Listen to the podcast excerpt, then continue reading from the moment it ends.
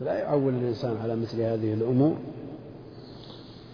ومن سار نحو الدار ستين حجة فقد حان منه الملتقى وكأن قد وصل. خلاص أكثر من ستين. ثلاثة وستين عمر محمد. قد بلغ شخص الثلاث والستين فقيل له هذا عمر نبيك. خلاص استعد. قال لا لنا نبي ثاني اسمه نوح. توفي رحمه الله من يعول الإنسان على مثل هذه الأمور. ومن سار نحو الدار ستين حجة فقد حان منه الملتقى وكأن قد وصل. خلاص أكثر من ستين. ثلاثة وستين عمر محمد. قد بلغ شخص الثلاث والستين فقيل له هذا عمر نبيك. خلاص استعد. قال لا لنا نبي ثاني اسمه نوح. توفي رحمه الله من من من طلاب العلم ومن خيارهم لكن صاحب فكاهة ودعابة رحمة الله عليه توفي في العام الماضي. قلنا نبي اسمه ثاني اسمه نوح. يبيه بالدعوة هذا خمسين عام. الله المستعان رحمه الله رحمه الله غفر الله لنا وله نعم قال الحافظ أبو نعيم ولا يعرف هذا لغيرهم من العرب. نعم يعني الأربعة جميعا جد الأب. والجد والأب والابن. كل الأربعة ما تعلمهم عشرين نعم. قلت قد عمر جماعة من العرب أكثر من هذا وإنما أراد أن نعرف أن أربعة نسقا يعيش كل منهم مائة وعشرين سنة لم يتفق هذا في غيرهم.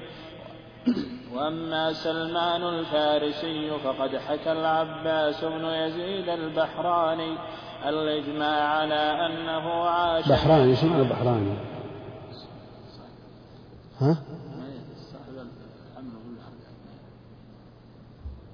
فلا يعول الإنسان على مثل هذه الأمور.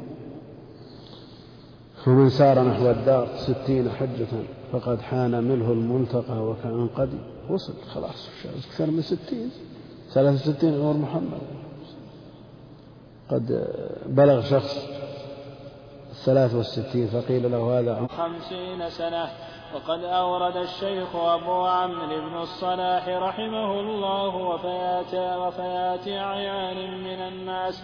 رسول الله صلى الله عليه وسلم توفيه ابن ثلاث وستين سنة على المشهور قيل ستين وقيل خمس ستين. في وفاته عليه الصلاة والسلام قيل ستين. من قال الستين حذف الثلاث لأنها كسر وقيل خمس وستين. وعد سنة الوفاة الولادة وجبرها وسنة الوفاة وجبرها والجماهير على أنه ابن ثلاث وستين سنة كأبي بكر وعمر. نعم نعم. على المشهور يوم الاثنين الثاني عشر من ربيع الأول سنة إحدى عشرة من الهجرة وأبو بكر عن ثلاث وستين أيضا في جمادى سنة ثلاثة, ثلاث عشرة. وعمر عن ثلاث وستين أيضا في ذي الحجة سنة ثلاث وعشرين. قلت وكان عمر أول من أرخ أول من أرخ التاريخ الإسلامي. في الهجرة النبوية من مكة إلى المدينة كما بسطنا ذلك في سيرته وفي كتابنا التاريخ وكان أمره بذلك. كتاب التاريخ المسمى البداية والنهاية نعم. وهو من أجل كتب التاريخ وأوثقها صاحب إمام ثقة يعتمد عليه في النقل إلا أن التواريخ تجمع. نعم. تجمع يذكرون الأسانيد ويجعلون عهدة على الرواة لكنه من أوثق التواريخ وأجلها وأنفعها وأنفسها. نعم. وكان أمره وكان أمره بذلك في سنة ست عشرة من الهجرة.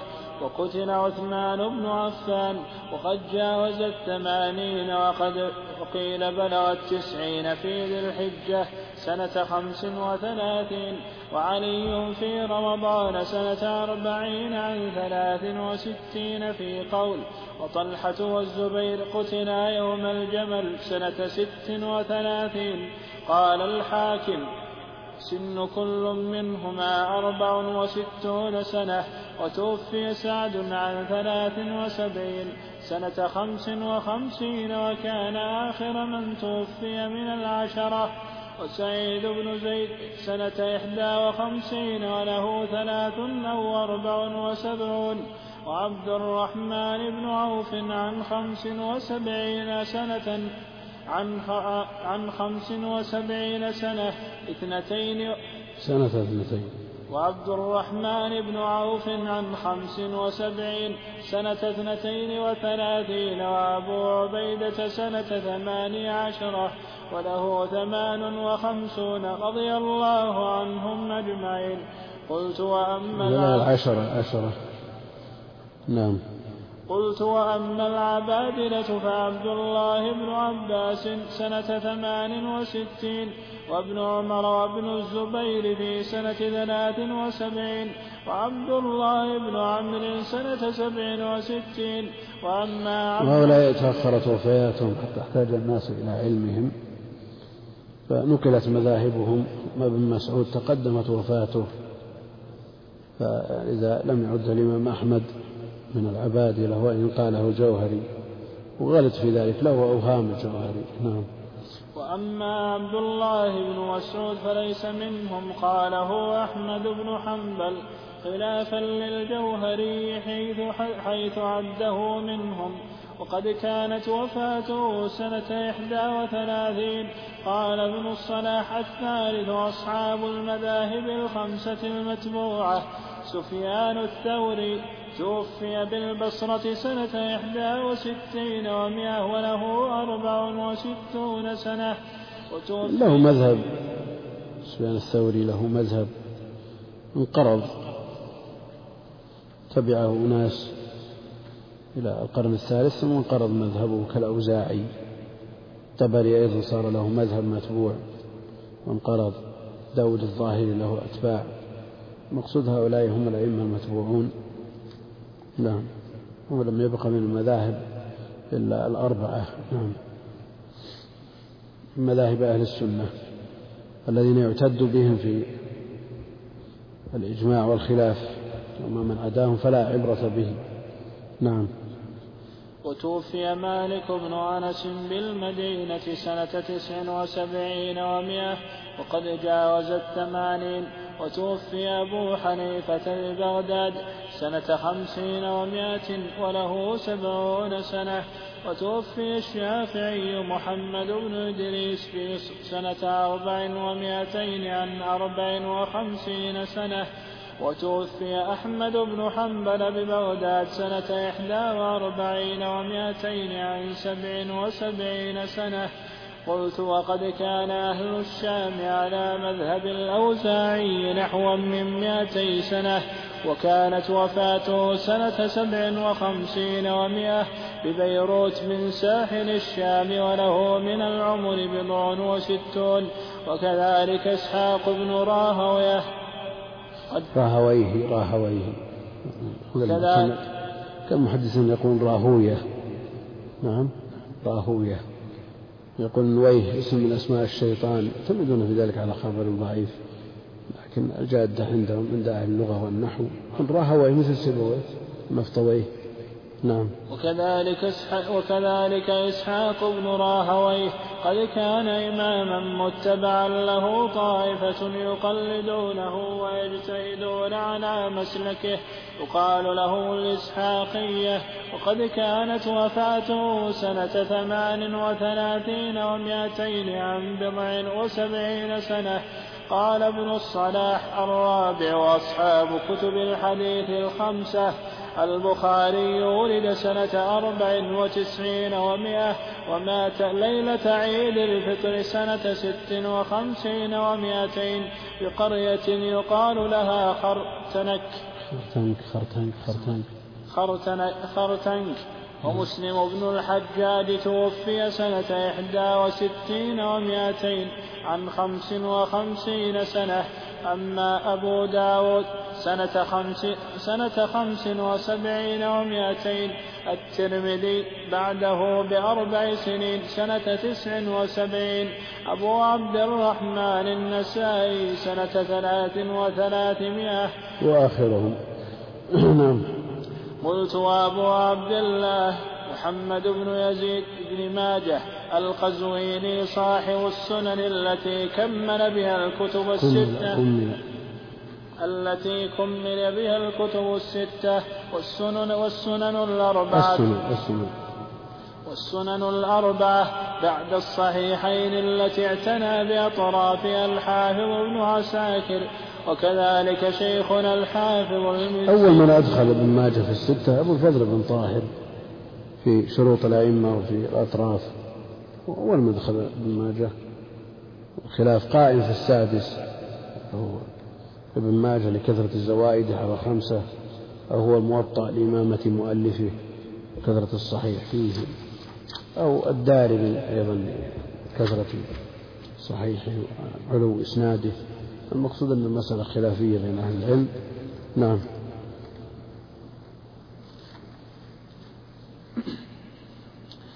وقد اعتنى شيخنا الحافظ المزي وكذلك شيخنا الحافظ المزي اعتنى, اعتنى برجالها وأطرافها وهو كتاب مفيد قوي التبويب في الفقه.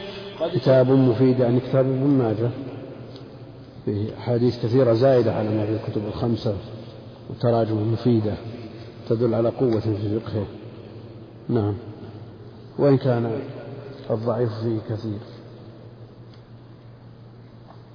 نعم. وقد كانت وفاته سنة ثلاث وسبعين ومائتين رحمهم الله تعالى. قال الخامس سبعة من الحفاظ انتفع بتصانيفهم في أعصارنا أبو الحسن الدار قطني توفي سنة خمس وثمانين وثلاثمائة عن تسع وسبعين سنة. الحاكم أبو انتفع بتصانيفه. دار قطني لا سيما العلل. والسنن. علله لا نظير لها في الدنيا لكن يحتاج إلى أهل يطالع فيه وينتفع منه. نعم. الحاكم أبو عبد الله النيسابوري توفي في صفر سنة خمس وأربعمائة وقد جاوز الثمانين. كتابه المستدرك كتاب نافع فيه من الصحيح. الزايد على الصحيح شيء كثير. لكن إنما ينتفع به المتأهل لتساهله الشديد. نعم. عبد الغني بن سعيد المصري في صفر سنة تسع وأربعمائة بمصر عن سبع وسبعين سنة الحافظ أبو نعيم الأصبهاني سنة ثلاثين وأربعمائة وله ست وتسعون سنة. ومن الطبقة الأخرى الشيخ أبو عمر بن عبد البر أن مري توفي سنة ثلاث وستين وأربعمائة عن خمس وتسعين سنة. وقدم قبله البيهقي لأنه يأتي بالعطف بثم. أو من عندكم ثم؟ إلا ثم. ثم قال؟ ثم أبو بكر أحمد بن حسين البيهقي لعله نظر إلى الولادة. لعله نظر إلى الولادة لا شك أن ولادة ابن عبد البر قبل ولادة البيهقي أن تقدمت وفاته. نعم. ثم أبو بكر أحمد بن الحسين البيهقي توفي بنيسابور سنة ثمان وخمسين وأربعمائة عن أربع وسبعين سنة. ثم لأن عطف ثم يقتضي الترتيب. قد يقول قائل كيف يقول ثم؟ البيهقي بعد ابن عبد البر وقبله بالوفاة خمس سنوات. لكن كأنه نظر إلى الولادة ابن عبد البر متقدم في الولادة. عمره خمس وتسعين سنة. فتكون ولادته سنة ثمان وستين. ثمان وستين ثلاثمائة. والبيهقي؟ ها.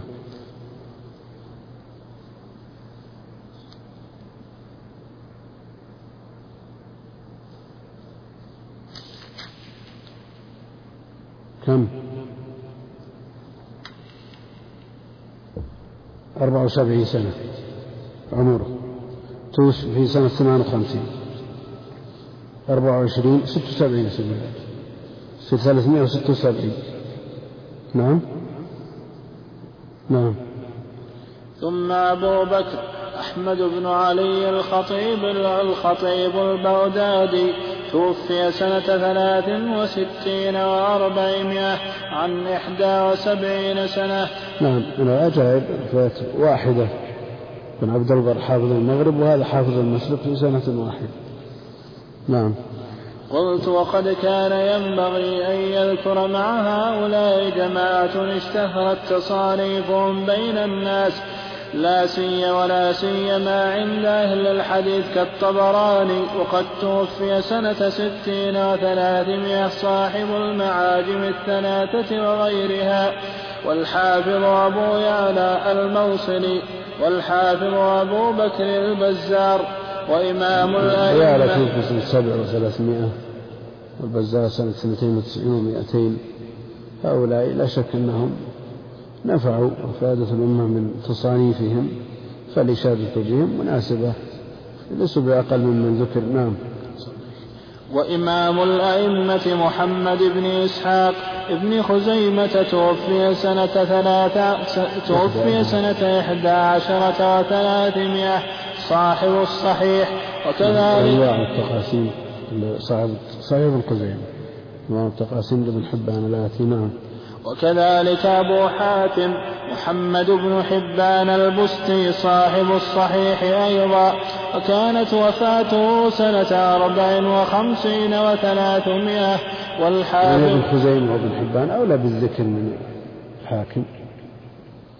ابن خزيمة ثلاثة أرباع الكتاب مفقود لكن الربع موجود فيه خير إن شاء الله. نعم. ابن حبان موجود ترتيبه مطبوع متداول. نعم. والحافظ أبو أحمد ابن عدي صاحب الكامل توفي سنة سبع وستين وثلاثمائة.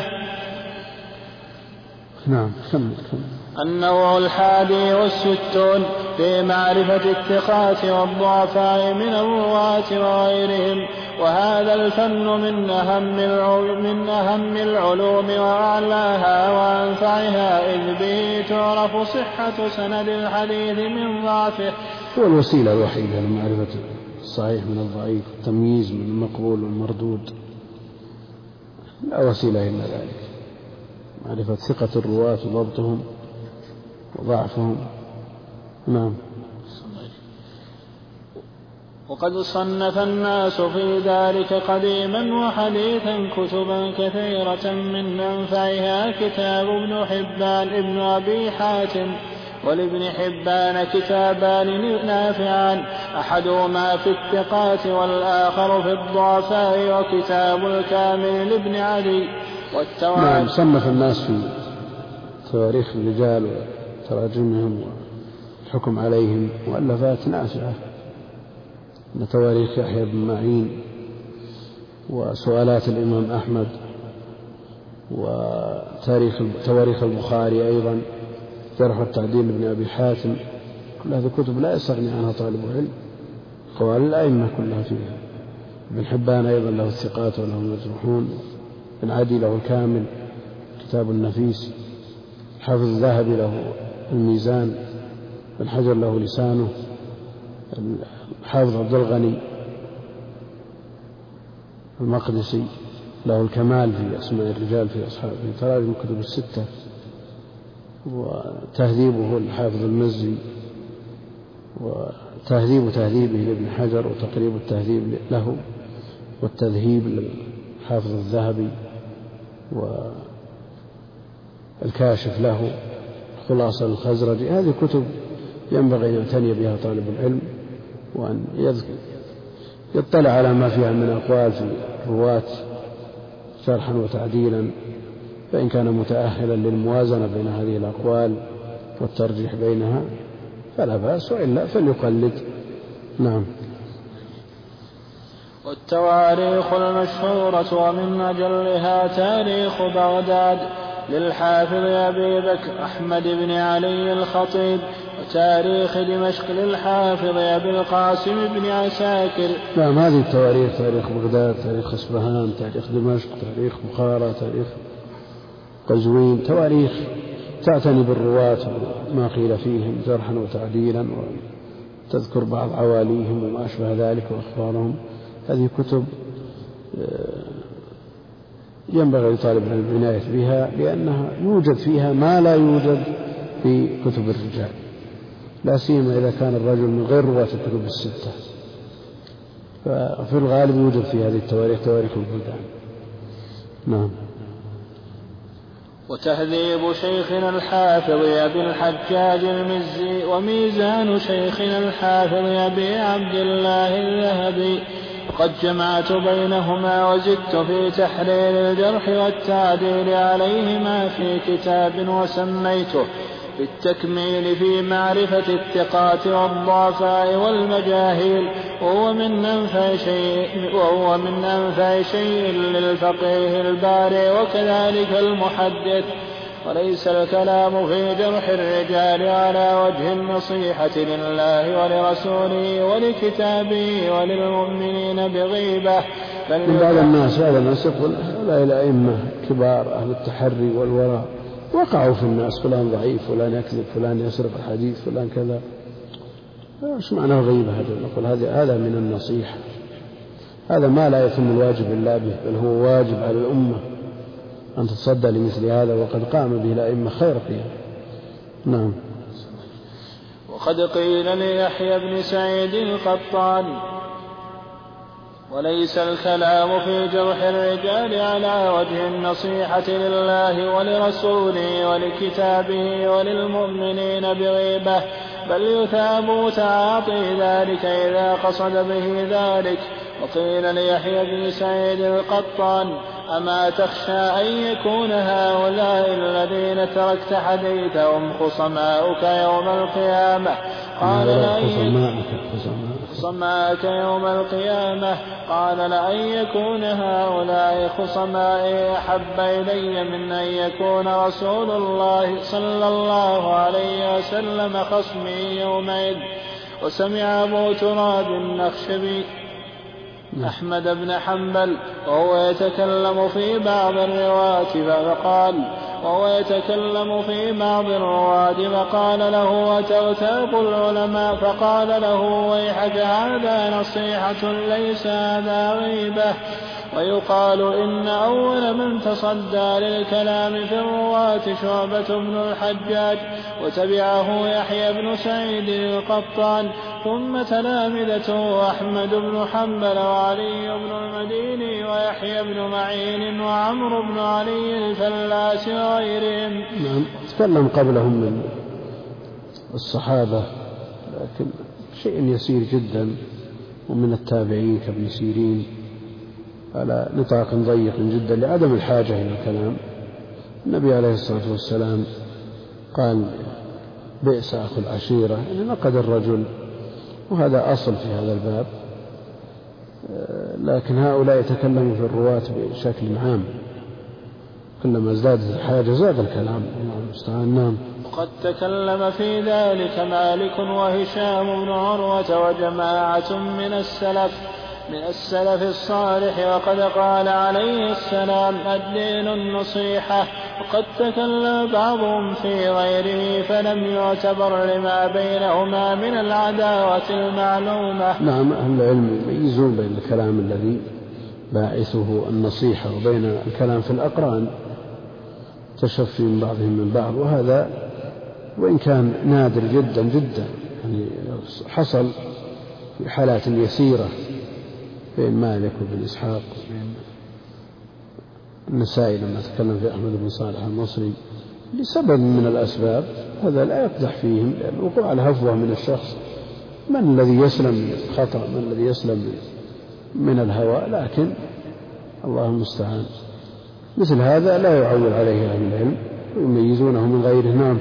وقد ذكروا من أمثلة ذلك كلام محمد بن إسحاق في الإمام مالك وكذا كلام مالك فيه وقد وسع السهيلي القول في ذلك وكذلك كلام النسائي في أحمد بن صالح بن صالح المصري حين منعه من حضور مجلسه. النوع الثاني والستون في معرفة من اختلط في والنسائي رحمه الله لما منعه الحارث بن مسكين من سماع الحديث. ما تكلم فيه بل روى عنه خرج.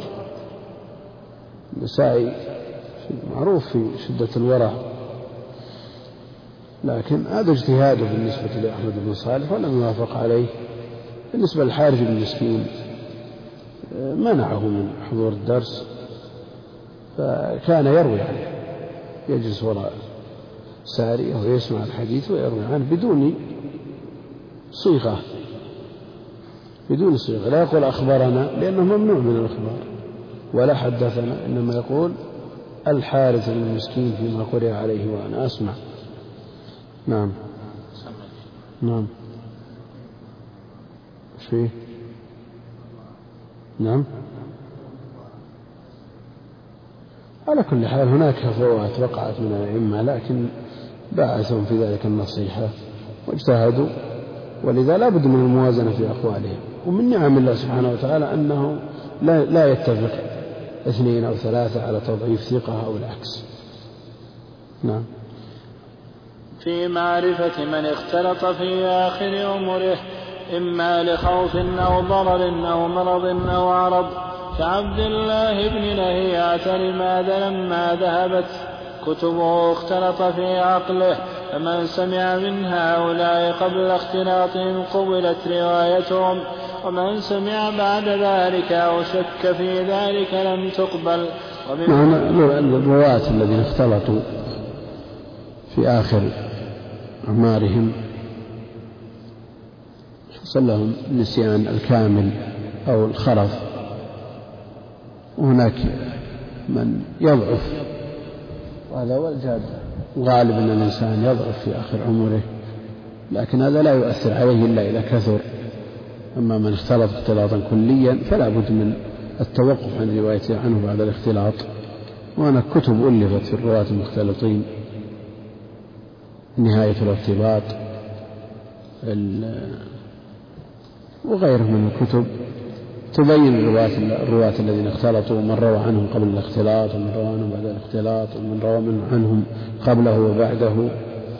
على كل حال من روى بعد الاختلاط لا تقبل روايته وقبله روايته مقبولة كما هو معروف. نعم.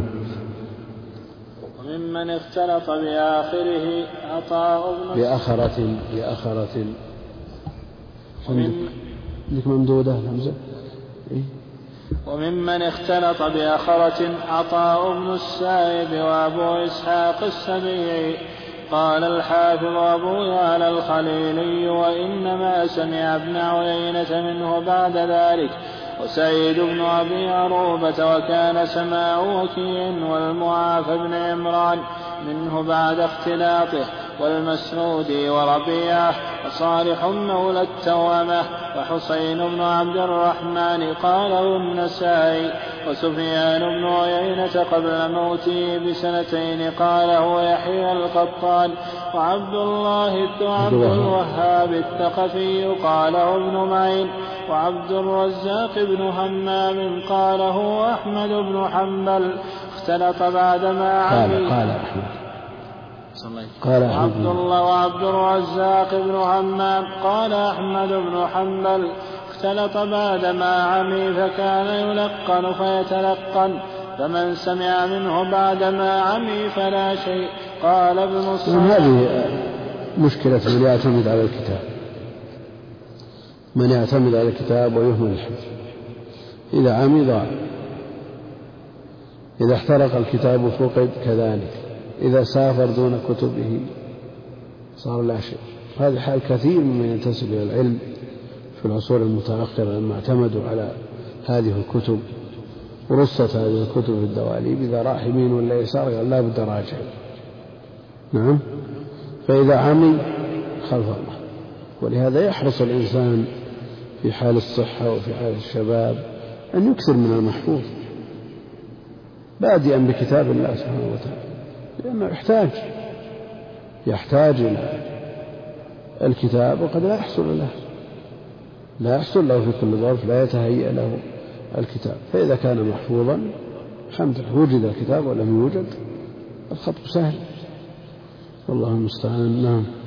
قال ابن الصلاح وقد وجدت فيما رواه وقد وجدت فيما رواه الطبراني عن إسحاق بن إبراهيم الدبري عن عبد الرزاق أحاديث منكرة فلعل سماعه كان منه بعد اختلاطه. نعم الدبري متأخر جدا يروي عنه الطبراني. وبين الطبراني وعبد الرزاق كم؟ 360 وهذا 206 وسبع قريب أكثر من قرن ونصف بينهم. والدبري واسطة بينهما. لم يدرك من حياة عبد الرزاق إلا ست سنوات أو سبع. أذكره مثل الحلم. نعم. لعله روى عنه بعد اختلاطه. نعم. وذكر إبراهيم الحربي أن الدبري كان عمره حين مات عبد الرزاق ست أو سبع سنين. وعارم اختلط وعارم اختلط بآخره وممن اختلط بعد هؤلاء أبو قلابة الرقاشي وأبو أحمد الغطريفي وأبو بكر بن مالك القطيعي خرف حتى خرف خرف. خرف حتى لا يدري ما يقرأ. النوع الثالث والستون معرفة الطبقات وذلك أمر فيه الاغتباط فيه. نهاية الاغتباط كتب الاختلاط نعم.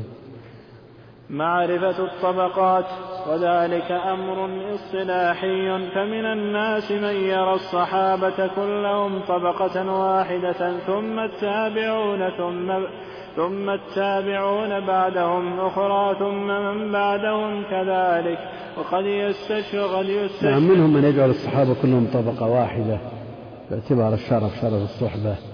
وأن كل منهم لقي النبي عليه الصلاة والسلام فلا مفاوتة ولا مفاضلة بينهم من حيث آه، السماع منه عليه الصلاة والسلام وإن كان الحاكم جعلهم على اثنتي عشرة طبقة. نعم. وقد يستشهد على هذا بقوله عليه السلام خير القرون قرني ثم الذين يلونهم ثم الذين يلونهم فذكر بعده قرني فذكر بعد قرنه قرنين أو ثلاثة. ومن الناس من يقسم الصحابة إلى طبقات وكذلك التابعين فمن بعدهم. ومنهم من يجعل كل قرن أربعين سنة. ومن أجل الكتب في هذا طبقة. تجمع. أقوام متشابهين في السن والأخذ عن الشيوخ. يعني أشبه ما تكون بالزملاء طبقة يعني الزملاء. نعم. ومن أجل الكتب في هذا طبقات محمد بن سعد كاتب وكاتب الواقدي وكذلك كتاب التاريخ لشيخنا العلامة أبي عبد الله الذهبي رحمه الله تعالى. وله كتاب طبقات الحفاظ مفيد أيضا جدا. نعم له تاريخ رتبه على الطبقات تاريخ الحافظ الذهبي تاريخ الكبير تاريخ الإسلام وله أيضا تذكرة الحفاظ. كلاهما مطبوع.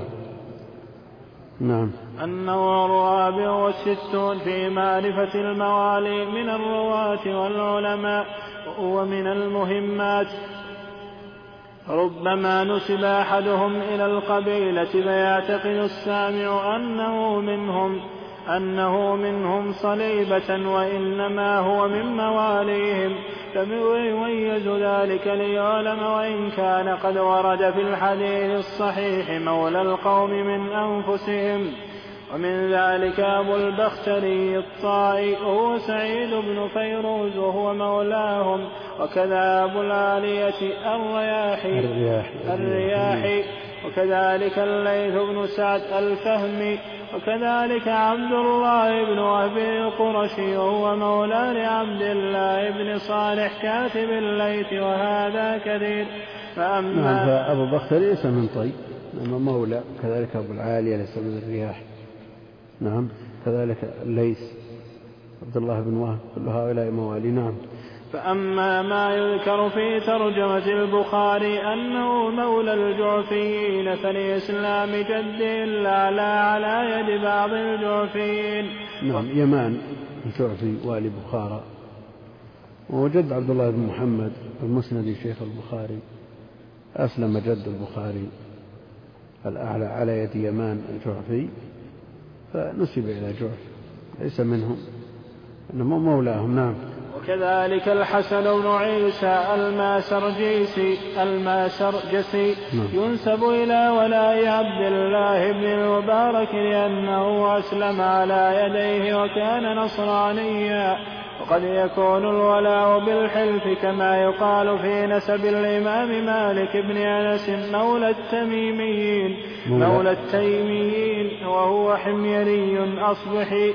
صليبة ولكنك ولكن كان جده مالك ولكن ولكن كان جده مالك بن أبي عامر حليفا لهم وكان عسيفا عند طلحة بن عبيد طلحة بن عبيد وكان وكان عسيفا وقد كان عسيفا عند طلحة بن عبيد الله التيمي أيضا فنسب إليهم كذلك. نعم أجير عندهم أجير والأجير إذا طالت المدة عند صاحبه قد يعرف بالنسبة إليه.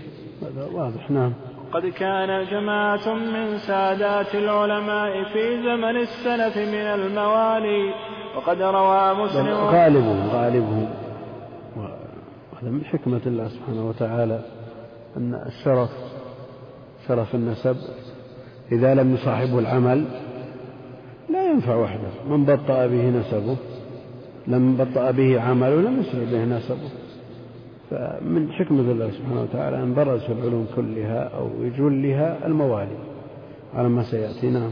وقد روى مسلم في صحيحه أن عمر بن الخطاب لما تلقاه نائب مكة أثناء الطريق في حج أو عمرة قال له من استخلفت على أهل الوادي؟ قال ابن أبزى قال ومن ابن أبزى قال رجل من الموالي. فقال أما إني سمعت نبيكم صلى الله عليه وسلم يقول إن الله يرفع بهذا العلم أقواما ويضع به آخرين.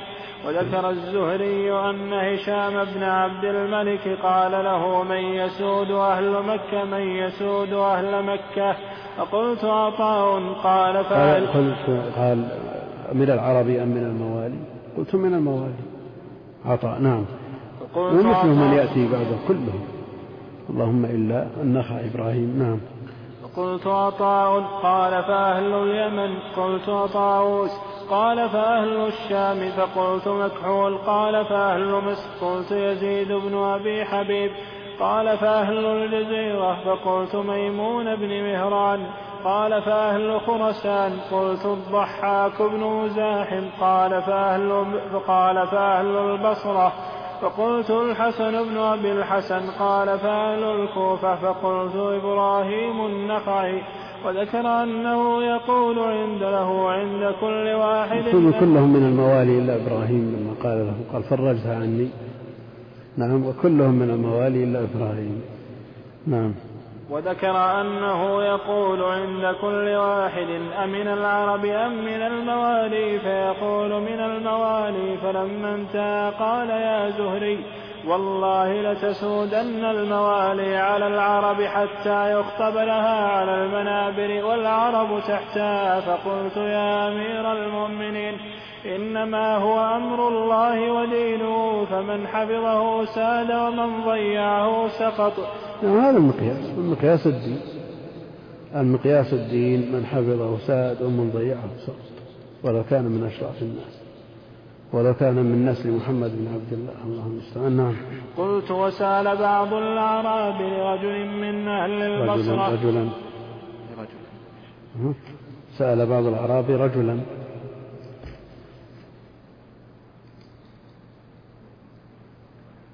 قلت وسأل بعض الأعراب رجلا من أهل البصرة فقال من هو سيد هذه البلدة؟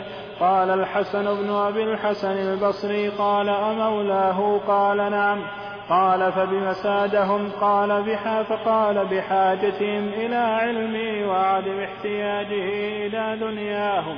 فقال الأعرابي هذا لعمر أبيك هو السودة النوع الخامس والستون. معرفة أوطان الرواة وبلدانهم وهو بما يعتني به وهو مما يعتني به كثير من العلم من علماء الحديث وربما ترتب عليه فوائد مهمة منها معرفة شيخ الراوي.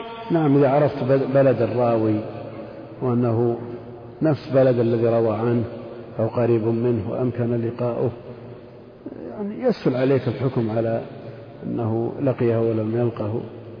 أما تباعد البلدان كما نص الحافظ بن رجب رحمه الله فالسلف والأئمة كلهم يحكمون بالانقطاع مع تباعد البلدان. نعم. فربما اشتبه بغيره فإذا عرفنا بلده تعين تعين بلديه. فإذا عرفنا بلده تعين بلديه غالبا وهذا مهم جليل. وقد كانت العرب إنما ينسبون إلى القبائل والعمائر والعشائر والبيوت والعجم إلى شعوبها ورس ورساتيقها.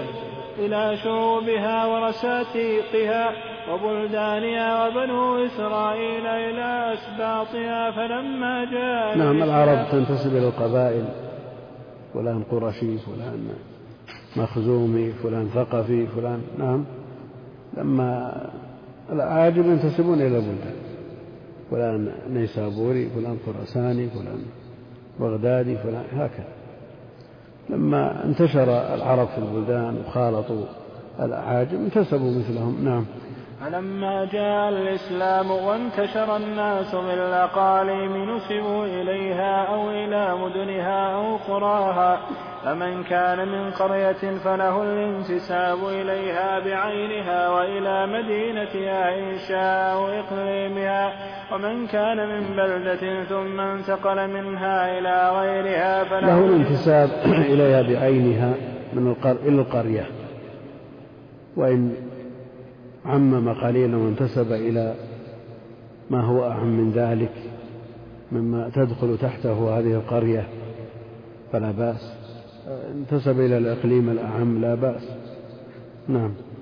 فمن كان من قرية فله الانتساب إليها بعينها وإلى مدينتها إن شاء أو إقليمها ومن كان من بلدة ثم انتقل منها إلى غيرها فله الانتساب إلى أيه ما شاء والأحسن أن يذكرهما. فيقول مثلا الشامي ثم العراقي أو الدمشقي ثم المصري ونحو ذلك.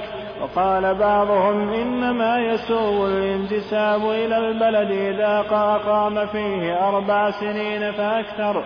وفي هذا نظر والله التحديد, التحديد لا دليل عليه لا دليل عليه. نعم قد يقال هذا اصطلاح. قد يقال هذا اصطلاح. إذا أقام أربع سنين لكن أربع سنين يمكن ينتسب إلى في عمره إلى عشر من البلدان إذا كان رحال في كل بلد يجلس. نعم لكن هذا لا دليل عليه. نعم.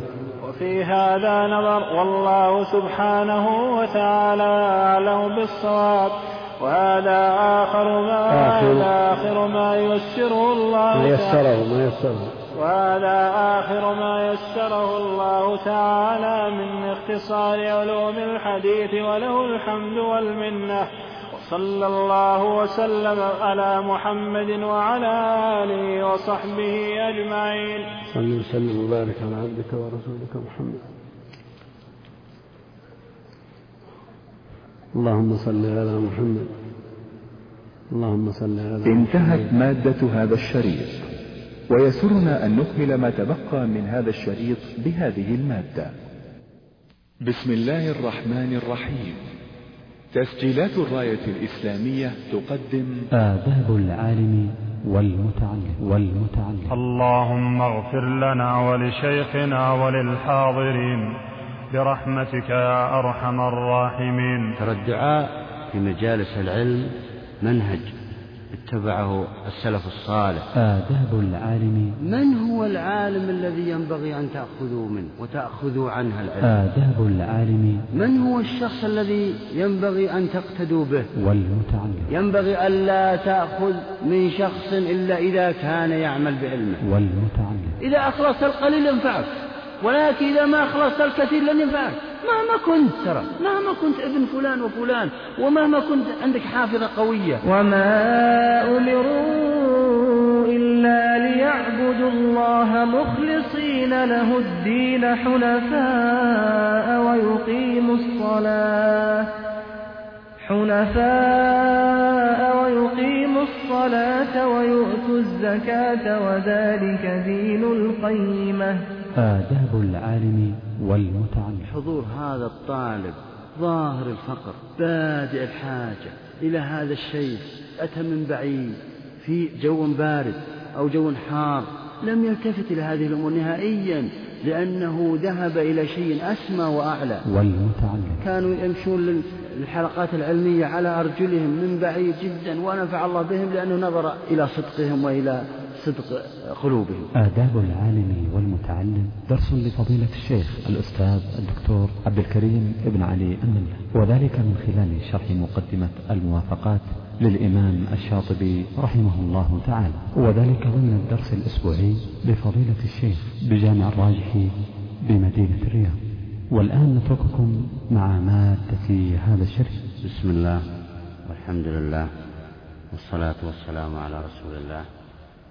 اليوم إن شاء الله إن شئتم نبدأ بالموافقات لكن أريد أن أبين قبل أن نبدأ به أن الموافقات لن يفهمه أحد إلا إذا كان منتهيا من فهمه للقواعد الأصولية.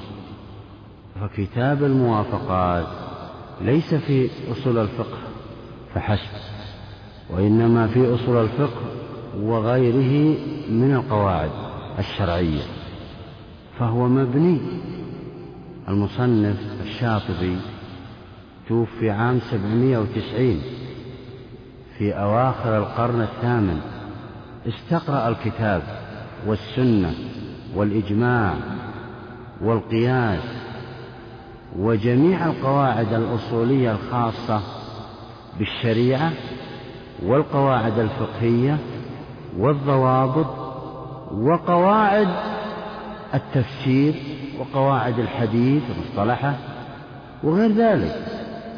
فجمع لنا هذا الكتاب.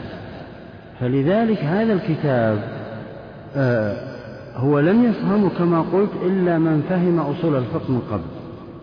وصاحبنا هذا الشاطبي طويل نفس تجده يبدأ بالفصل ويأتي بشواهد من أحاديث وآيات وآثار وقصص ثم لا لا يتبين مقصوده إلا بعد عدة صفحات ومراده.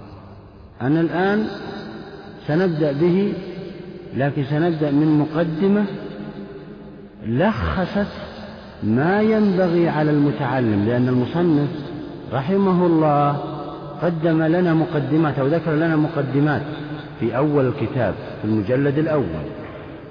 ينبغي على كل طالب علم أن يتأمل فيها وأن يدقق فيها وأن يطلع عليه اطلاعا دقيقا على يعرف مكانه.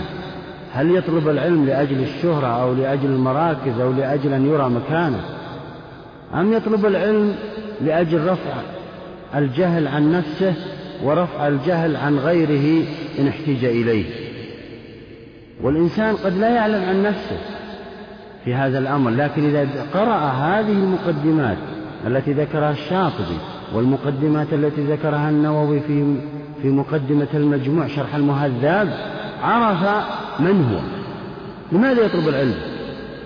فلذلك المصنف لخص لنا هذه المقدمات بعدة صفحات سنقرأها الآن أو سنقرأ ما يمكننا أن نقرأه. فأعطنا المقدمة الثانية عشرة لأنه لخص في هذه المقدمة كل ما سبقه من المقدمة بأسلوب مبسط ومختصر. المقدمة الثانية عشرة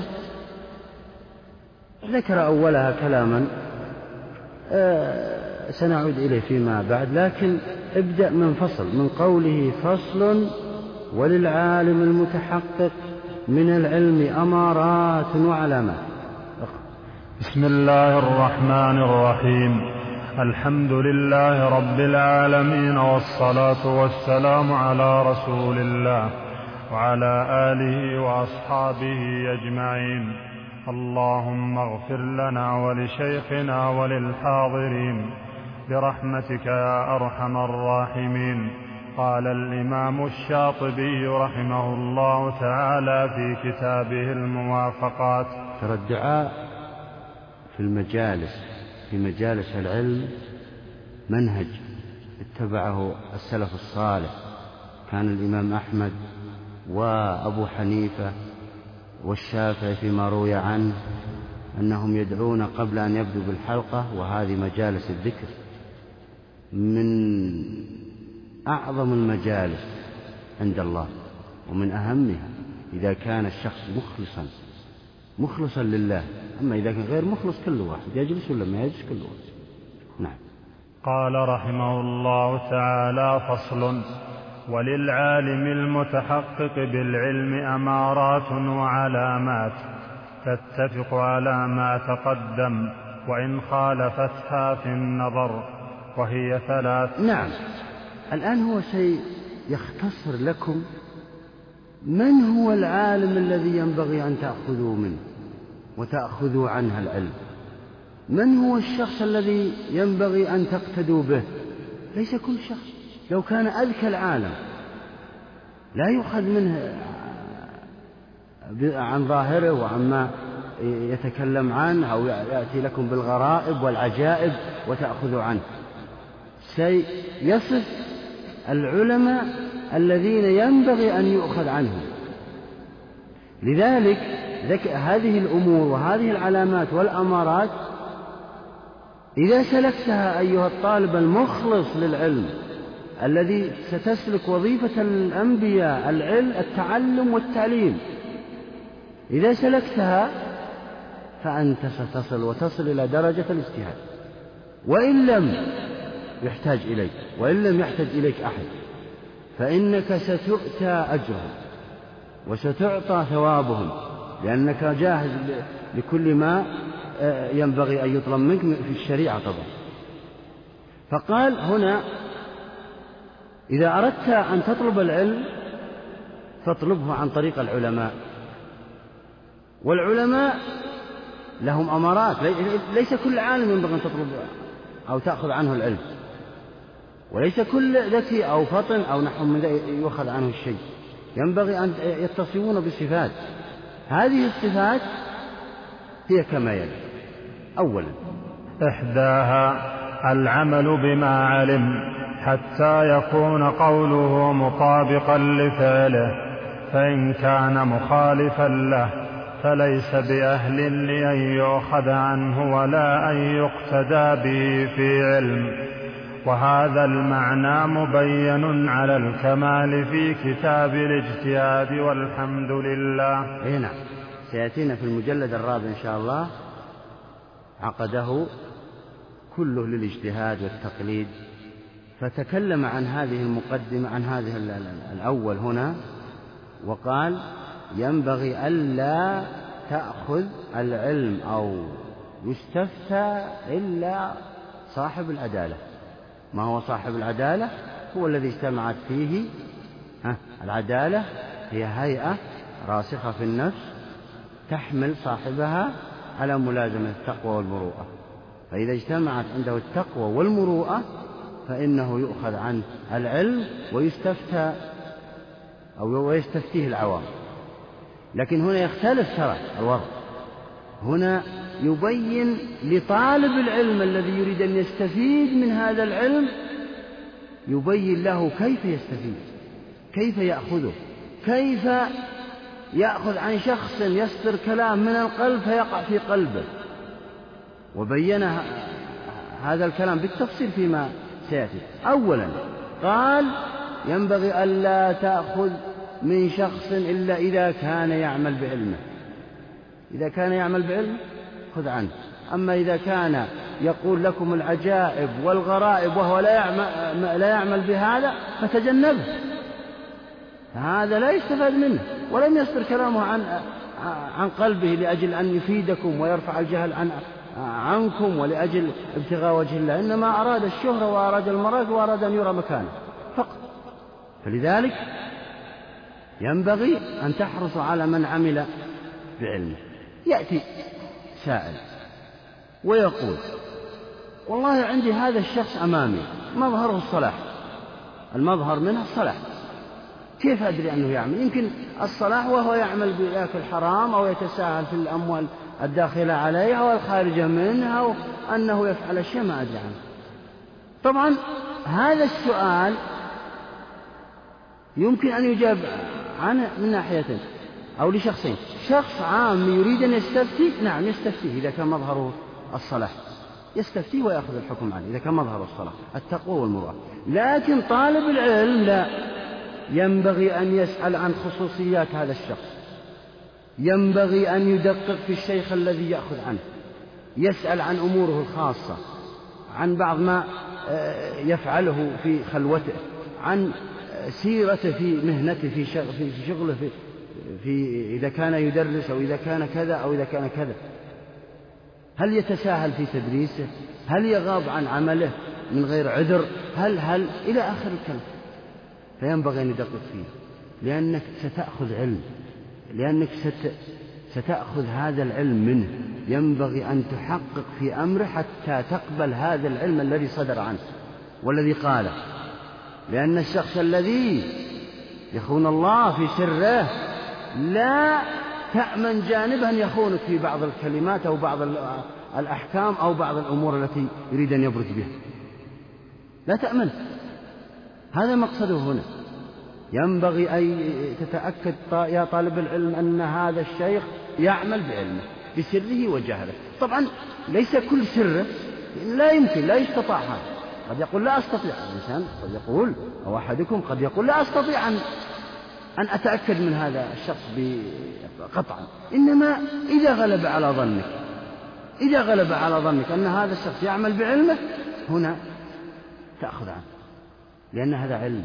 لأنك أنت الآن ستعلق وستكتب ما يقول أحيانا وست لا ستدرس فيما بعد في حلقات. ستقول قال فلان كما قال السلف الصالح. قال فلان واستفدت من فلان وغير ذلك من الكلام. فينبغي أن العلم الذي يصدر عنه يصدق ويتحقق منه ويقطع بأنه صحيح. لن يمكنك هذا إلا إذا كان عاملا بعلمه. إذا كان عاملا بعلمه. ودائما الذي يعمل بعلم دائما يصدر كلامه من القلب فيقع في قلب هذا الطالب. طيب هذا الطالب أيضا له صفة. سأبينها مع أن المصنف سيأتي كلامه فيها آه، بإيجاز لكن سأبينها الآن. ترى عندنا ركنان. طالب علم مخلص وشيخ مخلص. إذا كان الشيخ مخلصا فيما يؤديه يريد أن ينفع هذا طالب العلم ينفع غيره فيما بعد. وإذا كان هذا الطالب كذلك يريد أن ينتفع من هذا الشيخ لينفع غيره فيما بعد إن أمكنه ذلك فإن العلم سيصدر من القلب إلى القلب. أما إذا اختل أحد الركنين إذا كان الشيخ يتكلم بالعلم لكن لا يعمل به أو أنه يخون الطالب في أي شيء أو أنه يقصد مقاصد أخرى لن يفيد الطالب ولو أتى بالعجائب والغرض ولو علق وكتب عنه. وإذا أو إذا كان الطالب كذلك يريد أن يجلس مع الشيخ ليرجوه في شيء دنيوي أو نحو من ذلك. لا ما أراد العلم. هذا لن يستفيد.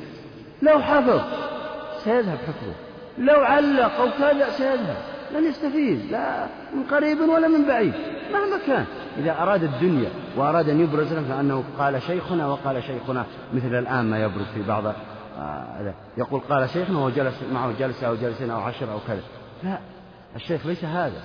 الشيخ كما فعل آه، محمد بن الحسن وأبو يوسف آه، بالنسبة للإمام أبي حنيفة. وكما فعل آه، تلاميذ الشيخ تلاميذ الشافعي وتلاميذ الإمام أحمد بن حنبل والتابعين بالنسبة للصحابة كانوا يلازمونهم في في جميع أمورهم في الحلقات وفي خارج الحلقات في المساجد في كذا في كذا إذا رأوهم في كذا يقتدون بهم. سيأتينا أن الملازمة مفيدة ولو لم تكن في علم. ملازمة الطالب لشيخه. مفيدة ولو لم تكن في علم وسيأتي استدلال استدلال الشاطبي للصحابة بالنسبة للنبي صلى الله عليه وسلم والتابعين بالنسبة للصحابة وغيرهم مما سيأتي إن شاء الله. فلا بد من توفر هذين الركنين.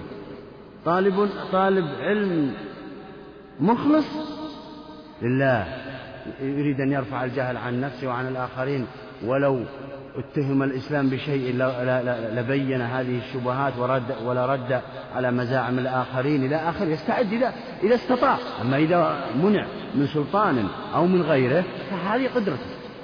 من رأى منكم منكرا فليغيره بيده فإن لم يستطع بلسانه لم يستطع بقلبه.